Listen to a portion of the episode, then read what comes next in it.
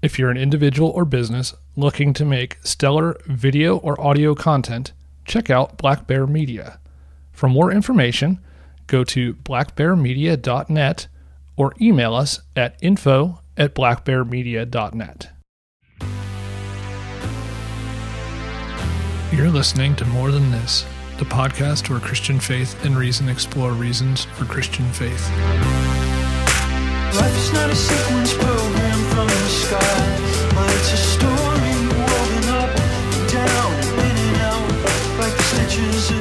If you enjoy our show, please consider supporting us for as little as $1 a month on Patreon. Check out our site at www.patreon.com forward slash more than this pod. Thank you. Steph Kreider doesn't have a political home. As a pro life advocate, she has distanced herself from the pro life movement. She talks with us about being homeless in the two party system and how the parties fail to promote human flourishing. Enjoy. Welcome to More Than This. We are a three headed attack today. It's great. Got uh, two ladies up in the house, literally up in the house. We are uh, safely distanced in my basement, elegant studio confines right next to the exercise bike. Uh, so, you know, we live in large. Got our got our massive American flat screen TV down here. We're doing all right. So today we have uh, I'm joined by Brooke, Old Faithful. Brooke, not old, but she is faithful. Though I just had a birthday, so I feel that as well. Oh, No. that's right. You and I have birthdays like four days apart. We do. Oh my goodness. And I'm and I'm older than you. Happy so birthdays. Thank guys. you.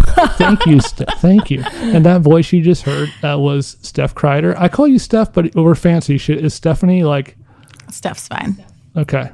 I like it. Okay. That's my Twitter handle, Steph Kreider. You really can't rise above that in the basement anyway. this is kind of a Steph zone that we're in, and yeah, we just can't we can't afford those luxuries down here. Just trying to survive. Nobody's got the extra syllables. That's right. I may re- be really giddy this episode, so I'm gonna have to rein it in. Yeah. yeah. You're starting off that way. I know. I Have know. you had a lot of uh, Coca Cola today? No, I have not. I have not. Nothing, nothing to blame, but just the natural energy of getting to be around people I really like. Um, it is good. so, and I want to, I want to unleash uh, the full power of Steph here in a second. Um, I'm excited. We're having Steph on at a, a good time. I'm going to say, uh, welcome to the middle, the middle space. Uh, Thanks. Steph has a new podcast out with our friend Latanya. Uh, just dropped yesterday. it did. It's called So What Do We Have? And we're asking lots of questions.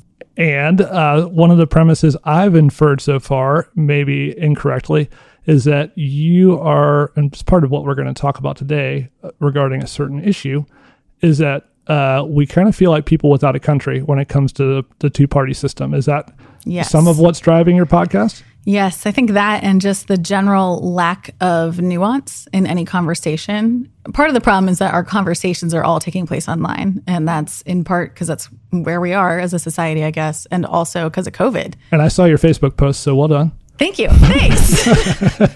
See? So I think uh, our goal is just to move beyond the the sort of two party talking points. Like every issue, as soon as something happens, there's talking points on one side or the other. There's one way to view it versus this other way. And those are the only two things you see people talking about. But I know people are far more complex than that, and people have far more opinions than what we're seeing out there. And so we're just trying to create space for thinking through things like that and kind of showing what where the shortcomings are of just having those two points of view.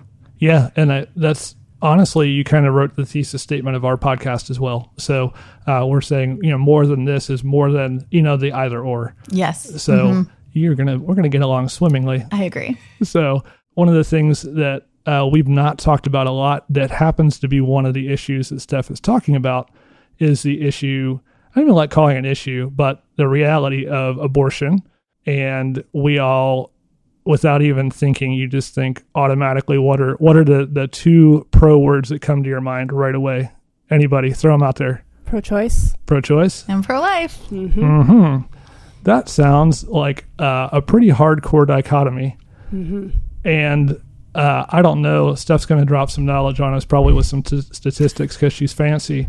But the little looking I've done if you look at the actual data on people's views of abortion across the country, that dichotomy does not nearly encapsulate even thoughts about the unborn, right? Much less the, 100%, the rest right. of life. Right.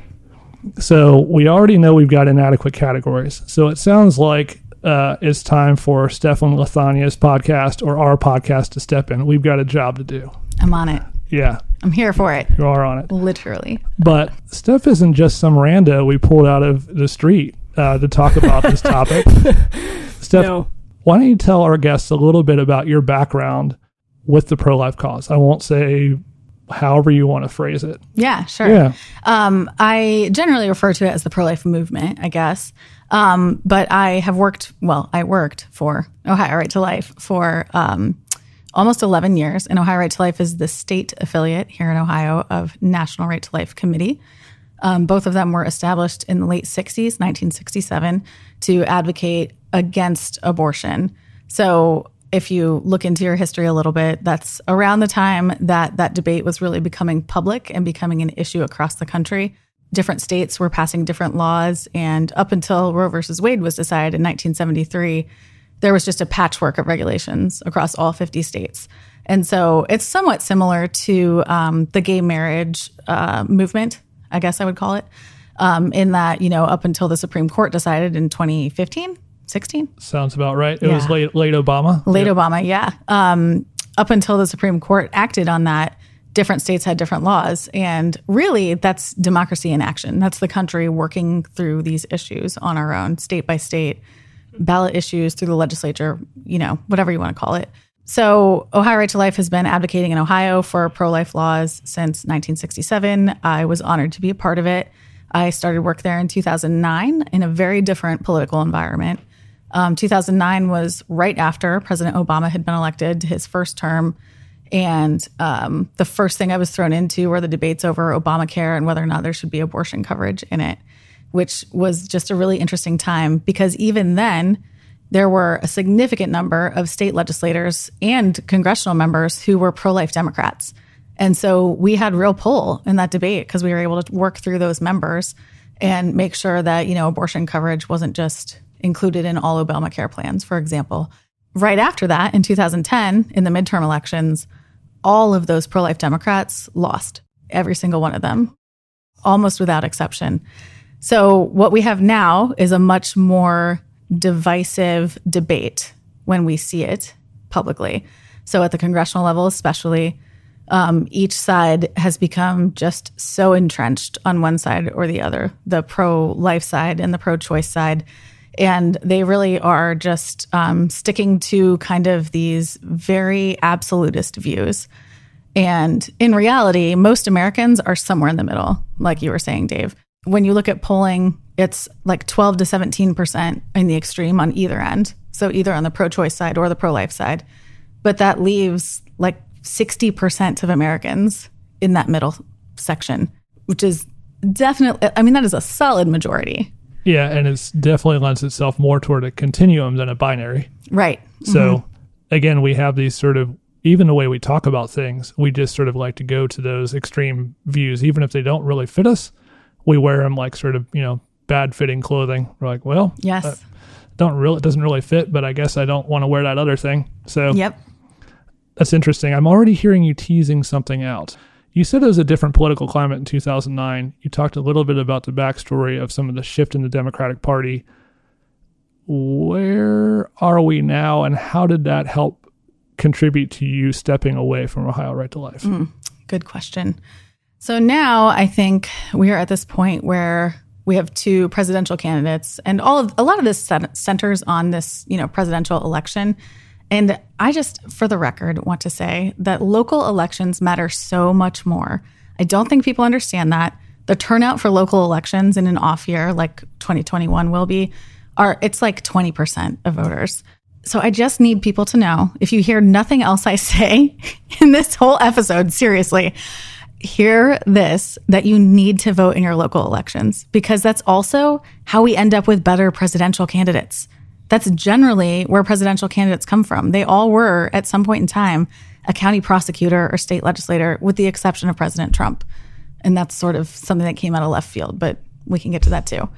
Anyway, all of that to say, I kind of got to this point because both parties are just so polarized. So Joe Joe Biden is an interesting candidate to look at. 30 years ago, he was considered pro-life and he called himself pro-life. 2 years ago, he still supported something called the Hyde Amendment, which protects federal funds from paying for abortions through Medicaid. 6 months ago, he flipped his position on the Hyde Amendment because he became the front runner in the Democratic presidential race.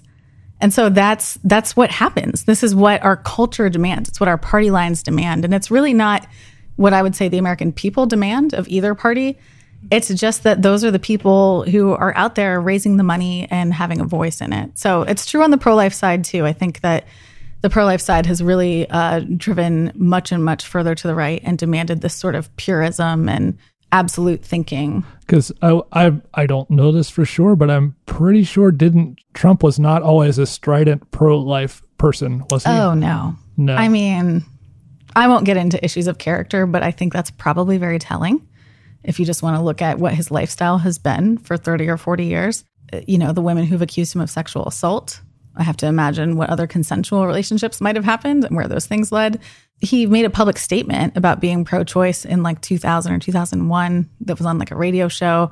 And so he's since sort of backpedaled that and explained it away, saying, you know, he had a change of heart. And to be fair, a change of heart is what pro life people want to see. I mean, that's kind of what the pro life movement is after. But it's just that for President Trump, it's really only come in this political form. And it's it feels like once he kind of got a taste of that approval, then he was just like, well, I'm all in on this. And that's where he's been. And that's the number one reason that most evangelicals give for voting for President Trump hmm. is that he's pro life. I'm starting to sort of see a distinction between you in leaving your job, you didn't you didn't sort of take your pro life badge off and throw it on the ground and throw a fit and be like, screw this, I don't, I'm not, you know, now I'm pro choice. It, it, it didn't go that way, but there's a difference between being hardcore integrated with the pro life movement and being pro life. Is, is would you say that's fair? Yes. So what what how do you see those differences between aligning with the pro life movement and being a person who has a pro life ethic that we we sort of find roots for in our Christian faith? Yeah, I think it's really interesting to kind of see how those things have shifted. So, I mean, again, President Trump is all in on sort of this political pro life side. And so there's this talking point out there that he's the most pro life president ever. We don't need to go through his record, but I promise you that I can refute that. And the way I would do that is just to say that most of what he's done is stuff that every Republican pro life president has done before him. And so it's not particularly exceptional. The one thing he has done that I will say other Republicans have not been willing to do is defund Planned Parenthood. But all the same, it, they're not truly defunded. So, anyway, neither here nor there. The point is, there's definitely this political pro life affiliation that I feel like everyone aspires to and pushes for as though it's the most important thing. When in reality, there's an entire pro life ethic that the Catholic Church, frankly, has laid out very well. I'm not Catholic, but I align so much with so much of their theology and their writings of the church over the last, you know, 500 to 2000 years that values all life, you know? And so this really came into conflict for me uh, with the Black Lives Matter movement in particular. And frankly, under all of President Trump's presidency, I mean, his entire first term in office, it started with him demeaning, you know, Mexicans as rapists, for example, with his very first campaign announcement in 2015. And it's not gotten better since then. The way that he talks about quote unquote illegals, the way that he just writes off the Black Lives Matter movement, the way he condescends to people like Colin Kaepernick and just pretends that they're like low life, un American, I don't know, sports players. It's just painful, all of it, all around. So, really, the death of George Floyd, I would say, was the catalyst for me leaving my position in that it was it was like the last straw for me. When he was out in the Rose Garden signing some bill and he said, Well, George Floyd should be happy that the stock market's up today. And that was all he had done to publicly acknowledge George Floyd's death while cities were literally burning. So you have not talked about the unborn a lot uh, toward the latter part of your explanation. So pro life to you clearly means something more than a battle over just the status of the unborn and the ability to end a pregnancy. Yeah, I think the mission statement of Ohio Right to Life, and I think it might be the same as National Right to Life, so I'm not sure, is to promote and defend life from conception until natural death. And so they leave out like the death penalty, for example. We don't have to debate that today. I would say that's also inconsistent with a pro life ethic. But the whole point of it is that we value human dignity, we value the sanctity of human life. And when we talk about the unborn, it's really easy to say we're talking about innocent human life. But I don't think innocence matters because all human life is sacred. And so, again, that sort of gets you to that death penalty part. But also, somebody dying at the hands of the police it, arbitrarily is not pro life mm-hmm. any more than someone getting an abortion. So have have you seen this shift in the pro life movement? The pro life movement used to have larger margins for some of these other life issues. It's hard to say. I think there's a woman who is a former executive director of Ohio Right to Life, and she's a Democrat. At least she was. I don't know if she still is, to be honest, but she was. And she told me she was part of the early feminist movement too. Well, whatever, whatever wave of feminism happened in 1972. She was part of that movement of feminism. And she told me, and I thought it was so fascinating, how betrayed she felt by the feminist movements for supporting abortion. They were anti war, they were pro women's equality in all these ways, right? And then they supported abortion. And she said she felt so betrayed by that because it's such a tool of the patriarchy. I'm kind of smiling as I say that, which maybe you can hear in my voice, but it's just so, it's such a twist on things to me. But there are all kinds of pro life groups that have sort of been marginalized more so in the last 10 years, I would say, as the pro life movement like really drew some hard lines politically. But there's a group called Feminists for Life, and they come at the pro life arguments from a feminist perspective. I think their work is great. There's a, a group called New Wave Feminists who also are pro life, and they do great work that's pro life. And um, there's a group called Secular Pro Life. They are much the same and they're not religiously affiliated. So the pro life movement is a wider tent than what people see and what they associate as pro life. Now, it's interesting though because you would find pro-life is as a movement is equated with one party, right? Uh, Correct. Mhm. Largely coterminous with being Republican.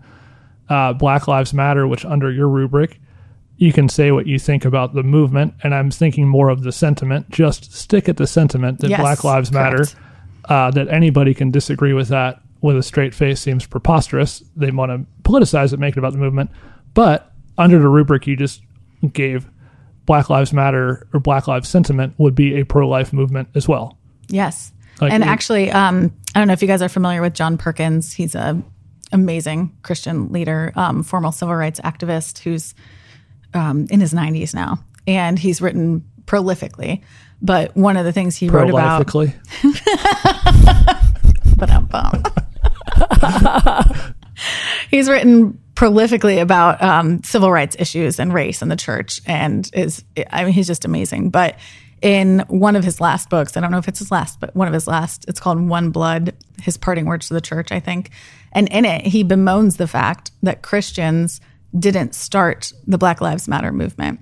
He says that it is it, it's condemning of the church that that movement started outside of the church. And I don't I don't know that he's ever spoken on pro-life issues to be honest, but certainly he lives a pro-life ethic uh, and adheres to pro-life teaching. So I think those things all go hand in hand to me. it's so interesting to think about how small the pie gets cut. You know, so we talked about pro life is actually a big tent, but when pro life is actually used as a term, it references the unborn, basically. But also within that, pro life advocates and political advocates have tended to go after sort of one strain of strategy, right? It's the one we hear about a lot, and it's the political angle, uh, mostly legislative, right? Uh, so we hear about having judges appointed, right? That's that's something Yes. that comes up a lot. What do you think have been uh, kind of the costs and effects of the pro-life movement focusing on the legislative or judicial strategies, like keeping it just in the political arena? Um, I think as a political force, the pro life movement is actually very smart and very strategic. I think that over the last 30 years, especially, they have been very laser focused on what they're doing. And you'll hear pro choice advocates say the same. Um, I think it was in 2012 that the former head of NARAL, which might stand for National Abortion Rights Activist League, but I'm not, don't quote me on that but they're pro abortion. Their former head resigned because she was so alarmed by the enthusiasm gap between the pro choice and pro life side. And she was a woman in her 60s or maybe 70s at the time. And she wanted a younger woman to take the helm of that organization to re energize their side of the movement. So I think on the pro life side, there actually is more political energy and a better political strategy. Now, where it sort of falls short for me is in its affiliation with this particular president. So, if your argument all along is that human lives have dignity and everyone's created in the image of God and therefore worthy of human rights and a chance at life, then it starts to fall short when you start to talk about people of color and you start to talk about issues like Black Lives Matter. Um, I think, you know, they've been very effective in passing pro life laws. And sometimes it doesn't seem that way. So at Ohio Right to Life, you know, we passed numerous laws that would be enjoined by the courts and are currently not enforced even at this moment. But that doesn't mean they were not worth the time. I think there is, you know, some public education benefit of talking about it, which we can talk more about later. But just having the conversation out there and publicly, I think matters. And also, Ohio is positioned really well that if Roe versus Wade were overturned, which is the goal, again, of getting these pro life justices appointed, then Ohio would uh, would stop abortion at the point a heartbeat can be detected, or would ban abortion, excuse me, at the point a heartbeat can be detected. So that's effective for Ohio. The problem is that on the whole, I'm just not sure the strategy is that good because if we expend all of our political capital uh, defending President Trump and all of his shortcomings that everyone seems to be willing to overlook, and that includes his character and a million other things. If we're willing to overlook all of that and go all in to elect this president, and even if he does appoint two more pro life justices, and if Roe versus Wade is overturned, so all those things are like the stated goal, then it goes back to every state to decide abortion policy, all 50 states. And I don't think that the pro life movement will still have enough people standing behind it to do that after this election. I think that we have sacrificed our witness by buying into and supporting President Trump and his lack of character and moral clarity. It's heavy. Yeah. Let's let's sit with that a moment. moment of silence. Hmm. Yeah. So you love Trump. I can tell that. I can tell that. So I, I made you take your red hat off just because we don't wear hats inside the house here. No, oh, clearly not. So I'm wondering if you don't feel like the political strategy is the best go for.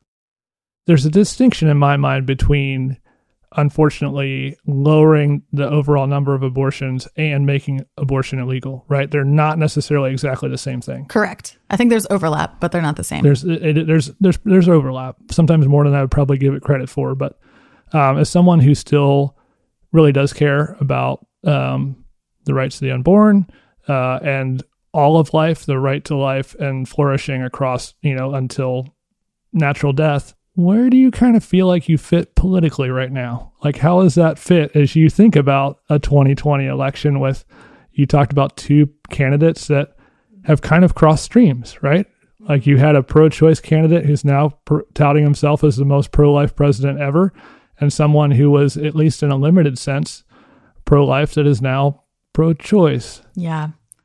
I don't fit. I'm like a square peg in a round hole.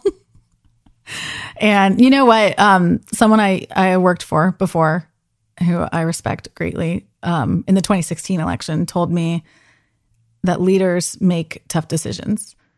And I was talking with him about not knowing what to do in that election.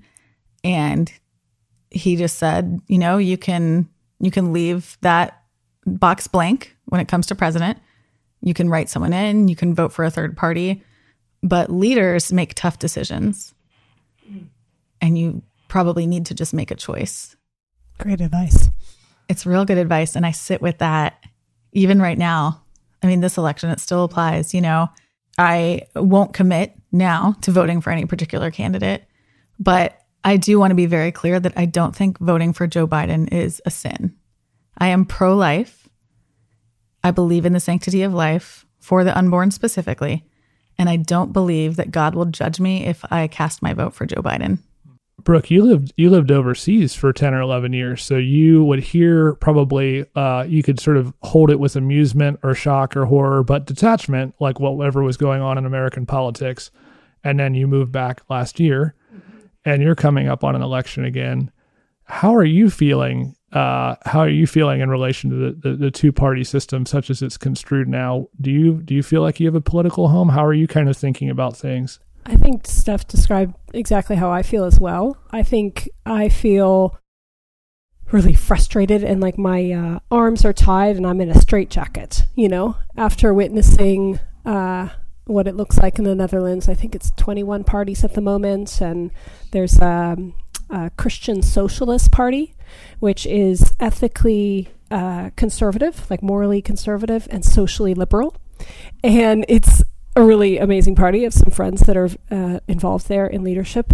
And you think, why don't we have something like this here? You know, it's kind of what party you would probably want to lead if you started a party here. I don't Um, want to start a party. So that's and then part part part By the way, your outfit says otherwise. I'm wearing pink and white. It's fun, fun, fun clothes. Actually, Brooke, Brooke has a party party shirt on too. But go, but go ahead. but it, it is really frustrating. Yeah. And another thing that I'm thinking in the back of my head right now is in the Netherlands, so it's the same deal as here. Abortion is legal. Maybe it's a little bit easier to access abortion. I'm not quite quite sure on the data on that. But in in the actual workings out, like if a woman chooses to have a child and she's not married, for example, the actual uh, providing of support and the choice for life is massive there. I have a few friends that are single moms, and I've said to them on, on a couple of occasions, like, you do not want to be a single mom in America. Mm-hmm. Like, Yeah. what you have and the support you have. I mean, one friend even got a bit of money to buy a vehicle for herself, and she got a really great bike, like with a bike seat, and that was provided because she needed ex you know and this isn't like side things that you're applying to churches and side organizations to get this stuff no it's the system for everyone so that's also an infuriating aspect of this where the pro life people aren't advocating for some of these things like uh, daycare and uh, childcare and uh, you know better funding for schools. So it's yeah, it's So- uh, That brings up so many interesting Please. points. One thing I do want to say. Netherlands might actually be more conservative than the US on abortion. I'd have to look it up, okay. but the United States is one of only seven countries in the entire world who does not ban abortion after 20 weeks Wow. consistently. In Ohio, it's illegal. In probably 15 or 20 states, it might be illegal, but it's not illegal across the board. So when you hear people saying, and I've, I've had a lot of friends ask me about this actually, um, when you hear people saying, like, you know, in New York State, abortion is legal up until the moment of birth, that's actually true. And before we banned late term abortion in Ohio, there were two abortions at 35 weeks into pregnancy Oh my gosh. in 2010. Isn't that astonishing? Yes. So I don't know, but I would guess that Netherlands is not in that group of seven. Wow. The other ones are like North Korea and China, Only and seven. Isn't that Cambodia, interesting? and countries that we don't model anything after. Not a great Right. reference group. And the right likes to lump Europe and say like they're socialists. We don't, you know, this Yes. sort of thing. But fascinating stuff. Yeah. I mean, there's exceptions to that. Um, you know, one of the the less heartening things, um, I think two or three years ago, Finland and Denmark issued a study or a press release or something, basically touting that they had eliminated Down syndrome, but there is no cure for Down syndrome. There's no like therapy in utero to prevent Down syndrome. So what they were really saying is that abortion took care of Eugenics. all Down syndrome. Yes. And they put it out like it was this positive, great thing about their countries. So, you know, there's no there's no real like clean lines around any of this is what makes it so difficult. But people are not wrong when they say that the US has some of the most liberal abortion laws. And also that we do maybe the least to support mothers of any developed nation, certainly.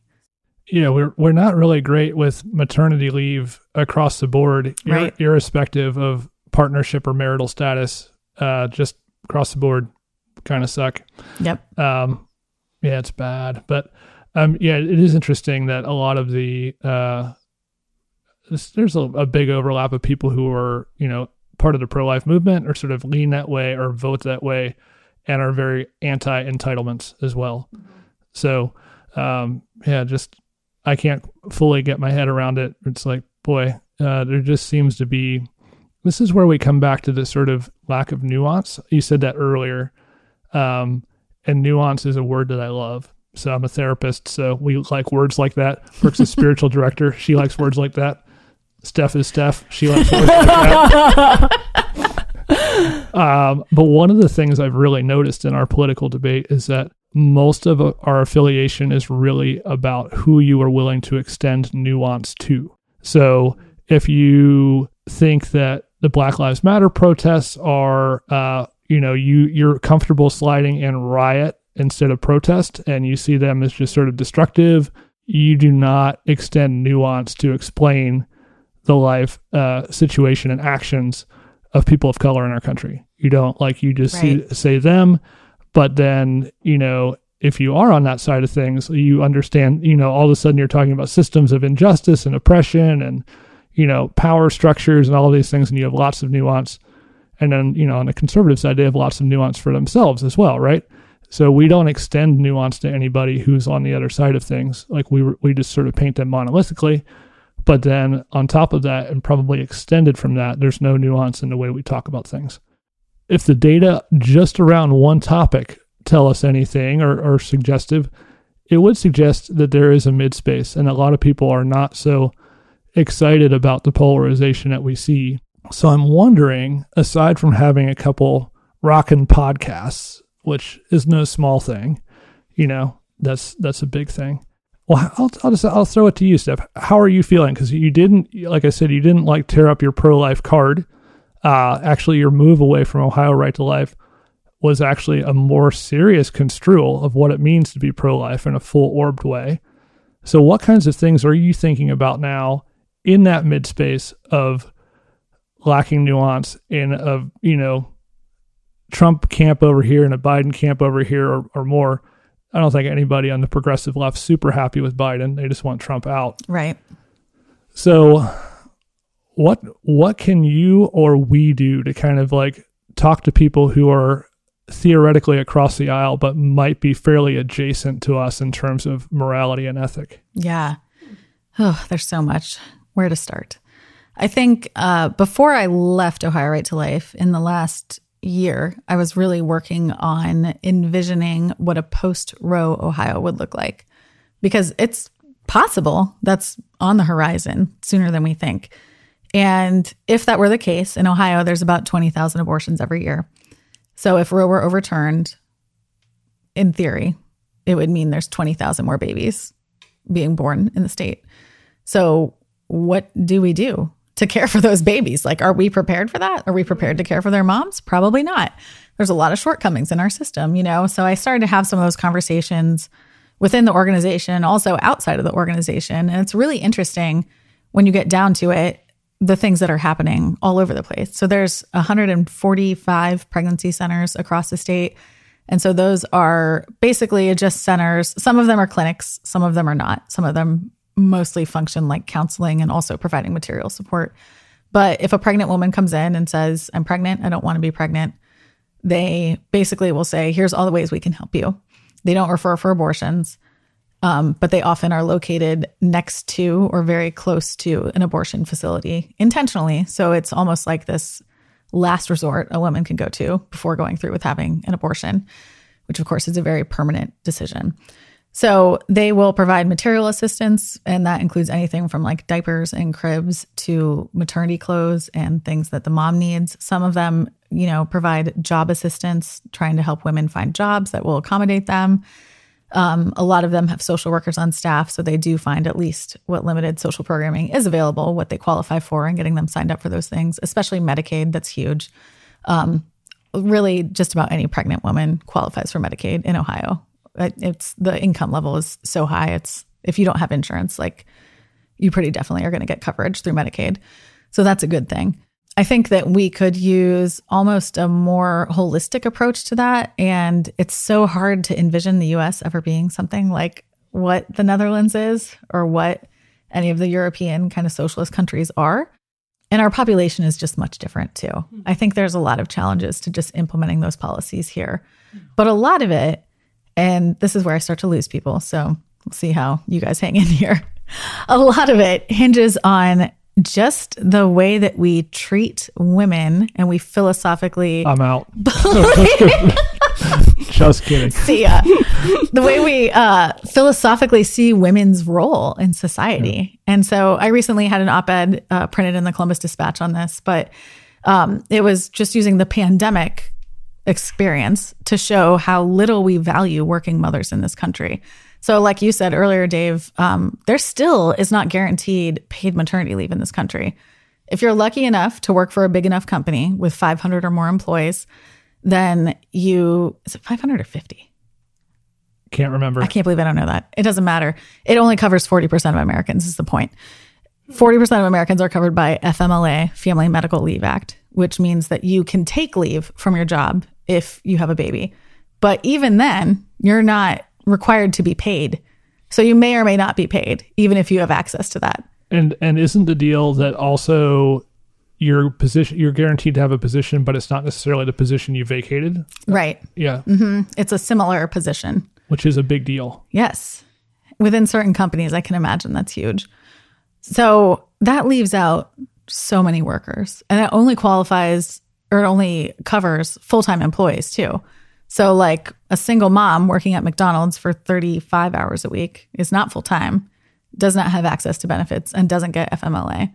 So, if she gets pregnant, she can try working up to her due date at McDonald's, which sounds pretty miserable, although I know many women do it or she can leave the job but then she you know then people look down on you like oh you're just like milking off of welfare like there's just so many shortcomings to all of it and i don't understand i mean i do understand i don't for a long time i did not want to see what i think is the truth and that is that we just don't value the role of working women like nothing about the way we operate shows that we do really Well, I think also you could say we don't value women Yes. in America. Mm-hmm.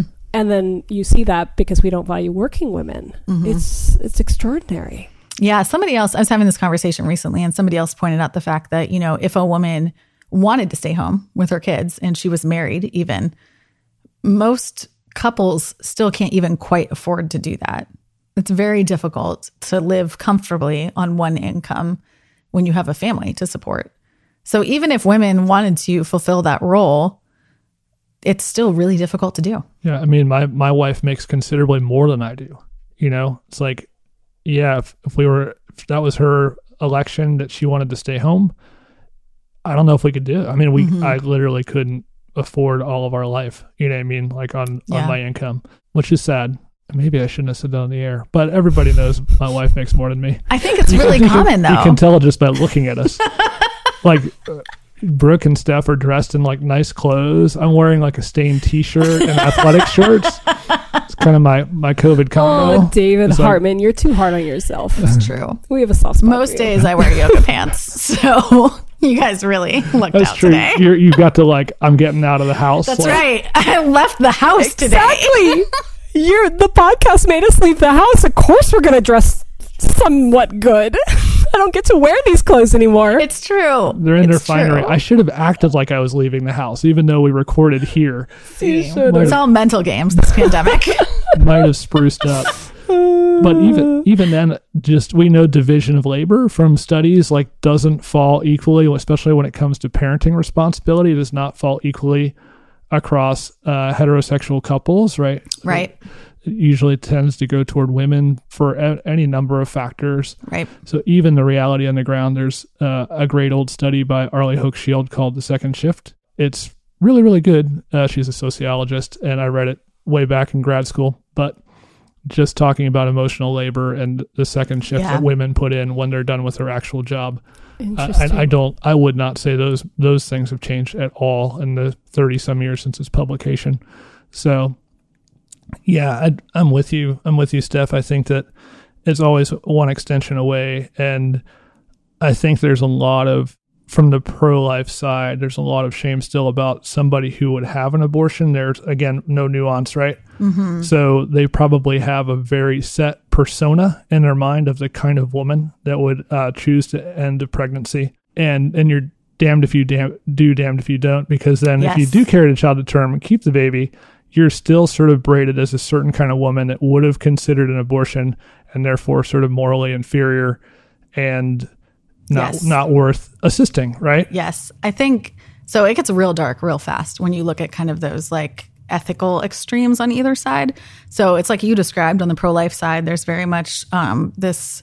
And this, I mean, this doesn't describe everybody. I'm talking about the extremes here, but Sure. there's very much this undercurrent of people who are very judgmental of women who, one, get pregnant outside of marriage. I mean, for lots of reasons, but my gosh, can you imagine the scandal? And two, who would have an abortion? What kind of woman would do that, right? Like these are the things those people say. On the left, it's equally dark, just from a different perspective. And that is, well, those babies should never be born. They're better off being aborted. We don't Yes. need more babies born into poverty. We don't need more babies born who are disabled. And that's really dark too. Really dark. So neither side quite gets it right. But I think when we start talking about, you know, women who actually have abortions, I'm going to drop some stats for you because I feel like this is always what needs to Let be put, done. let me put my steel toes on. I think um, I think everybody has in their mind a picture of what a woman who has an abortion looks like. I think people think of teenagers or college age women. I think they think of somebody who's like sleeping around or maybe made a mistake in a relationship or whatever and got pregnant unexpectedly and wants to have a future and therefore she goes to Planned Parenthood, which is this nice, clean, shining facility who treats her well, and she has an abortion. And that's that. That's what people think. But the statistics don't show that at all. So, bulk of abortions um, by age are women between the age of 20 and 34.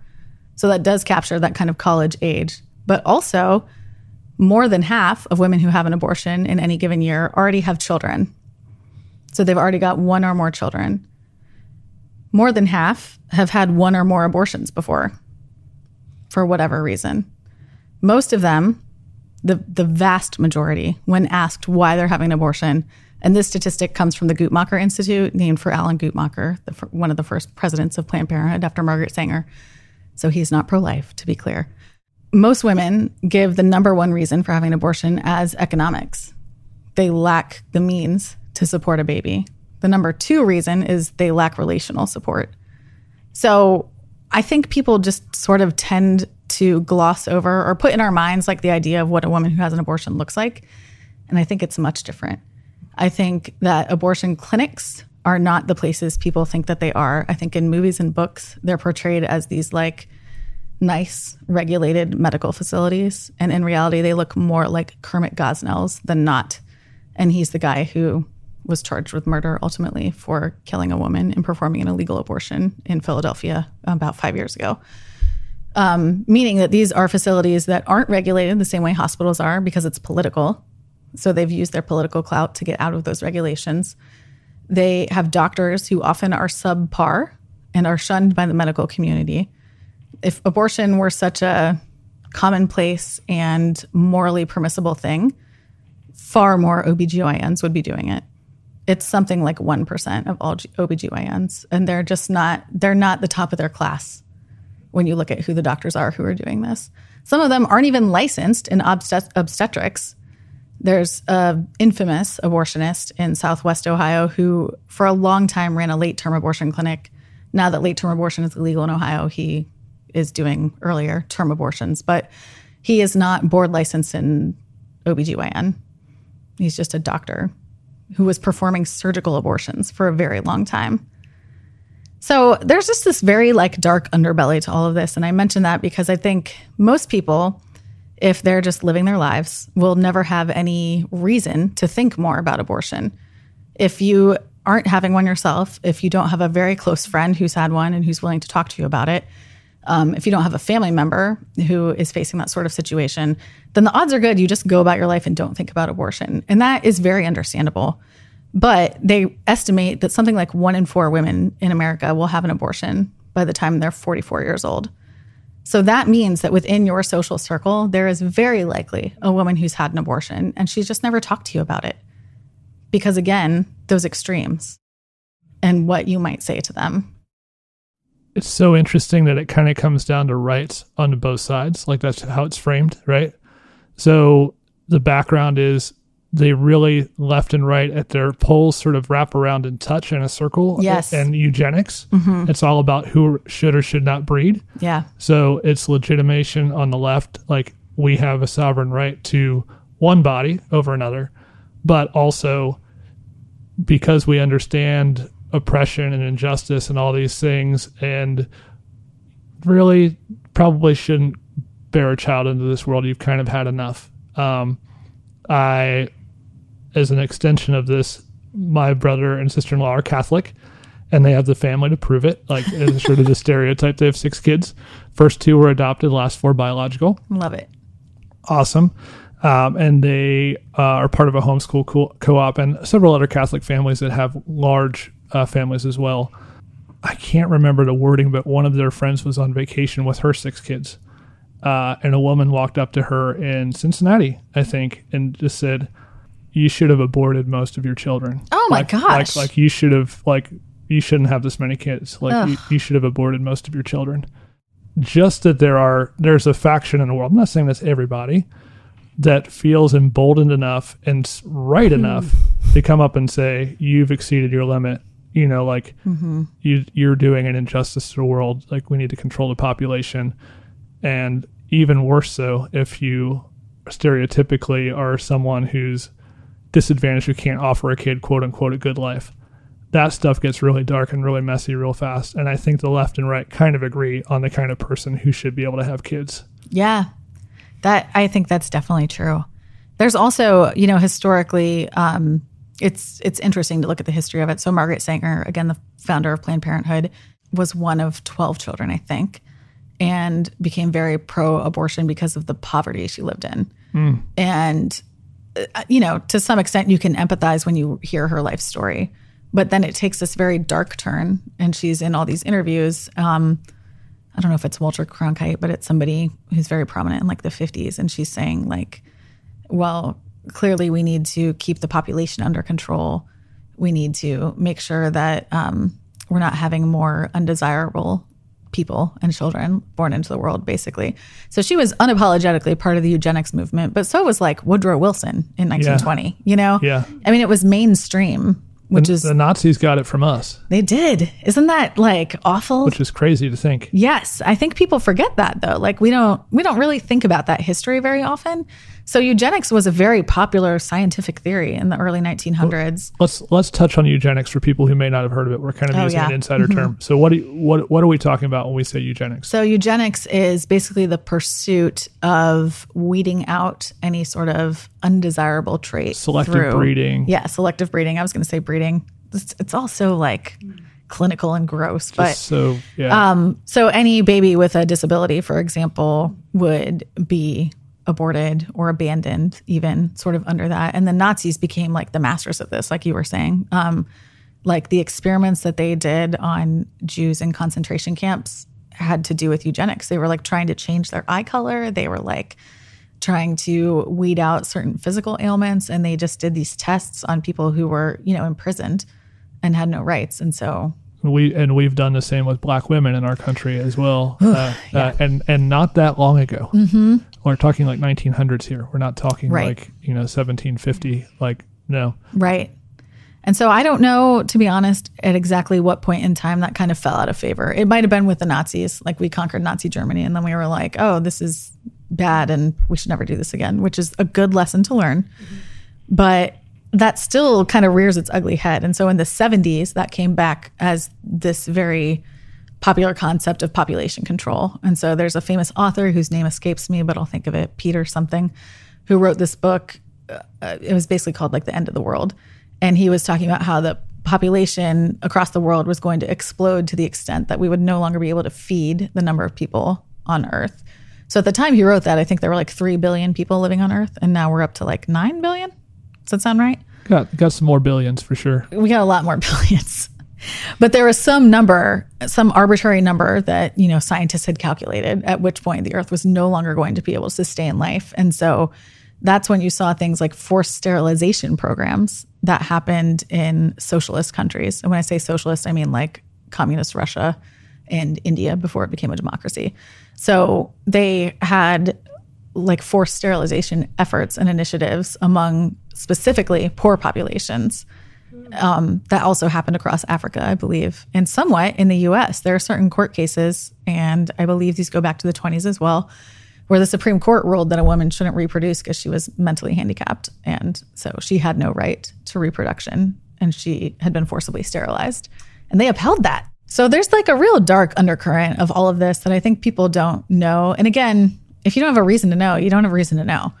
But I think we could all do with some education on understanding kind of where this came from. And there is this very dark uh, history, racist history of Planned Parenthood that they recently have started to own up to. Um, I was very pleasantly surprised to see this, but Margaret Sanger was in fact a racist because she's a eugenicist. And she wanted specifically to target the quote unquote Negro population within New York City to for, for abortion, for birth control, and then later for abortion. And Planned Parenthood has followed that pattern over 50 years now, 60 years, 70 years of locating in certain places in the city. And you can see it in the abortion statistics. So African American women, you know, make up 12% of all women in Ohio, I think, roughly. But they have something like 45% of the abortions in Ohio. I mean, it is completely disproportionate to hmm. the size of their population. And to ignore that doesn't do women of color any favors. I, it's not helpful to any debate about racism or economics or women's equality. And we, and again, you have to believe both that Black Lives Matter and the unborn lives matter to take those things fully into account and say that Black women deserve justice. They deserve equality. They deserve so much more than what they're getting that so many would turn to an abortion because they don't have resources. And you also put that double whammy on top of that with uh, disproportionate infant mortality rates Yeah. as well. Yeah, they track just the same. it's it's very interesting. Uh, not interesting. It's horrifying. Um, my gosh, this could go a while. I but, know. but we're gonna have to rein it in. Yeah, that's one- fair. One one last question. So, these are my words, not Steph's or Brooke's. Brooke can speak for herself. All the party people. Um, it doesn't seem like we've been, you know, we've kind of held the same. You said you think that there is a pretty efficient laser-like strategy on, you know, in terms of pro-life uh, movement. It hasn't seemed to crest the big wave, though, of getting Roe v. Wade overturned and uh, actually eradicating, uh, making illegal abortion in all 50 states. So I don't see that happening in the next few years. Maybe I'm cynical, even if Trump prevails again and appoints, uh, you know, appoints appoints a few more judges uh, to the Supreme Court bench. But it sounds like there's a lot of other levels of society that are really important uh, when you think about being pro-life more broadly. So for people listening uh, that may be in that mentality of like the best way to uh, be pro-life is to vote Republican and try to get Supreme Court justice on the bench to overturn Roe v. Wade, where would you challenge them to expand and think about these levels of society, uh, whether it's you know corporations or nonprofits or community groups, or where do you think are some really good areas that people could also live out a pro-life uh, ethic? First, I think, I don't know that I need to convince your listeners of this, but just in case, I think we don't really understand how ridiculous it is that this pro life energy is always being pushed towards elections and politics. Always. So if I go to like any given pastor and I say, I am really worried about the issue of homelessness, what can I do? That pastor, hopefully, is going to say, here are several homeless shelters in the area, and here are ways you can support them, and here's money, here's where you can give money to be effective. And, you know, get involved in this ministry or start a ministry that's doing X if you think that's something that's lacking. Um, same thing with almost any other social issue, right? Like if we're worried about in ed- education inequality, um, you know, we're told to go volunteer in certain schools or support certain ministries and after school programs and whatever. But when I go to most pastors, and I'm not misspeaking when I say most, I think this is true. And I say, I really care about the issue of abortion. What should I do? They say, make sure you vote pro life, make sure you vote for Donald Trump. And it just doesn't make sense. Like, it falls so very far short of what we could be doing for women and for their children. So I just want to challenge that line of thinking because we're all going to hear it even more in the next 60 days till this election. 65 days, it's coming up. There's more to it than voting pro life. There's so much more. So, like I said, there's 145 pregnancy centers in Ohio. It's a similar number in most states. Um, certain states are more hostile to pregnancy centers than others. Ohio certainly is not. But there are ministries, I guarantee, nearby that work for pregnant women and for their unborn babies. So find one. I will help you find one. Email Dave. I'll help you. I don't know how. We'll make it happen. you can find them. Give money. I mean, money is like the easiest thing you can do. Do a diaper drive. Just tell your friends that, you know, you really care about abortion and to do something about it, you want to collect diapers for your local pregnancy center. I mean, do those things. Talk to local elected officials. There are so many more opportunities, and I think people just don't hear from pro life voices enough. So, in Columbus, for example, um, the city has a women's commission um, created by the mayor's wife, and so she heads it up. There is, to my knowledge, not a single pro life woman on that commission. But if more pro life women kept applying, they might take it seriously because they talk about infant mortality all the time. And like we've already discussed, infant mortality and abortion rates go hand in hand. I mean, those are all issues affecting the same communities. So there are certainly ways to be involved that I think we're just not even looking at because we write this off as a political issue. And because it's emotional and because it's difficult, it's easy just to not even think about it. But I would also challenge people to remember that there are, I guarantee you, women in your circle who've had abortions. And so when you're talking about this, just be very like careful in the language that you're using. Yeah. One way or the other. And that's and that is only the the pre like pre-birth part of being pro-life right, right. so mm-hmm. so there's all kinds of things i think that you can uh, get involved with and support in terms of uh, career exploration career development uh, housing initiatives for oh, housing. housing is huge. So I mean, I mean, so big in the life yeah. of a mother who's like sort of on the edge of being able to. I mean, if nobody makes a decision to have an abortion, it's like flippant. Like, I mean, it's like the. I mean, you can't paint that with that brush. It's not like, eh, what do I want to do today? Mm-hmm. Am I going to go to the beach? Am I going to go to the library? Am I going to have an abortion? No, it's like. It's a hard decision for people. Mm-hmm. It's not one made lightly, and there are so many things attached to it and housing is a big one. I know. Mm. So housing and uh, income. So these are yes. these things. If I big. could choose one, I would say childcare. Childcare. Childcare is crazy expensive. I only have one kid in daycare now. I pay the equivalent of college tuition every year, and wow. there are a lot of families who can't afford that, and that's families, not just single moms. And now we're get we're getting far afield in my mind because I could go on this for a while, but mm-hmm. it is the one of one of the biggest reasons that people are incentivized to stay on public benefits. Yes, and to drop out of the workforce. Because you can't get a job that pays enough to make the difference of what you get on entitlements and still pay for childcare. Right. Losing your childcare and Medicaid is a killer. Devastating. It's devastating. Mm-hmm. Who can make that choice? Hmm. But we demand it all the time, sort of blithely. Yep. Like, yep. Welfare doesn't include support for childcare in the U.S. So it does, but it's very limited. So I want to say the income cutoff is like nineteen thousand dollars a year. That's what you have to make to have your childcare covered at hundred percent. It's okay. called Title Twenty. It's a federal program. Okay. Um, but there's all kinds of shortcomings to that. So, for example, if you got a raise and then you made twenty thousand dollars a year, you wouldn't qualify anymore. Also, you have to have two weeks worth of income or two weeks at your job before they'll start covering it. So I don't know how you're supposed to go to work for two weeks without leaving your baby somewhere safe, yeah. but you're just supposed to. so you can prove that you have this job and then they'll pay for your childcare. So like pregnancy centers are a good example. Sometimes they will step in and pay that deposit Okay. for moms and they'll pay for that, you know, first 2 weeks of daycare. But if not for that, you know, Yeah. I don't know what you do. Goodness. Okay. Heavy. Anybody have like a knock knock joke or anything to say at the end of this? I don't think there's a. I Brooke- have nothing more to say. I'm just still like swimming in all the learning It's a lot. I've engaged in.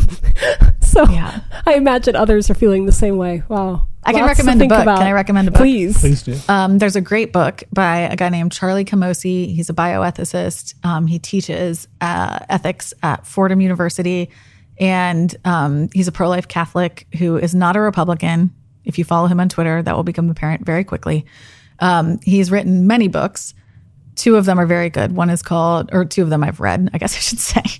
One is called Resist uh, Throwaway Culture, and the other is called Beyond the Abortion Wars. And again, no one wants to engage on this topic, but you should engage on this topic. It matters. It matters so much, and we have to pay attention to it. That's great. What's his name again? Charlie Camosy. Charlie Camosy. And what's the name of your podcast again so others can Oh, hear yeah. your brain in Thanks. action more? Our podcast is called So What Do We Have? We explain the name in our promo in our first episode. So go find it. It's me and my friend Latanya Butler, who is a genius. And so it's really fun. There's a lot of smart on that podcast, and a lot of a lot of fun too. I've I've listened. Uh, I've listened to all your episodes now. Oh, so, thanks. Yeah, and uh, thanks. Uh, subscribed. So fantastic stuff, Steph. Thanks so much for being with us today. Yeah, thanks, so much for having me. This is really fun. Life is not a sequence program from the sky.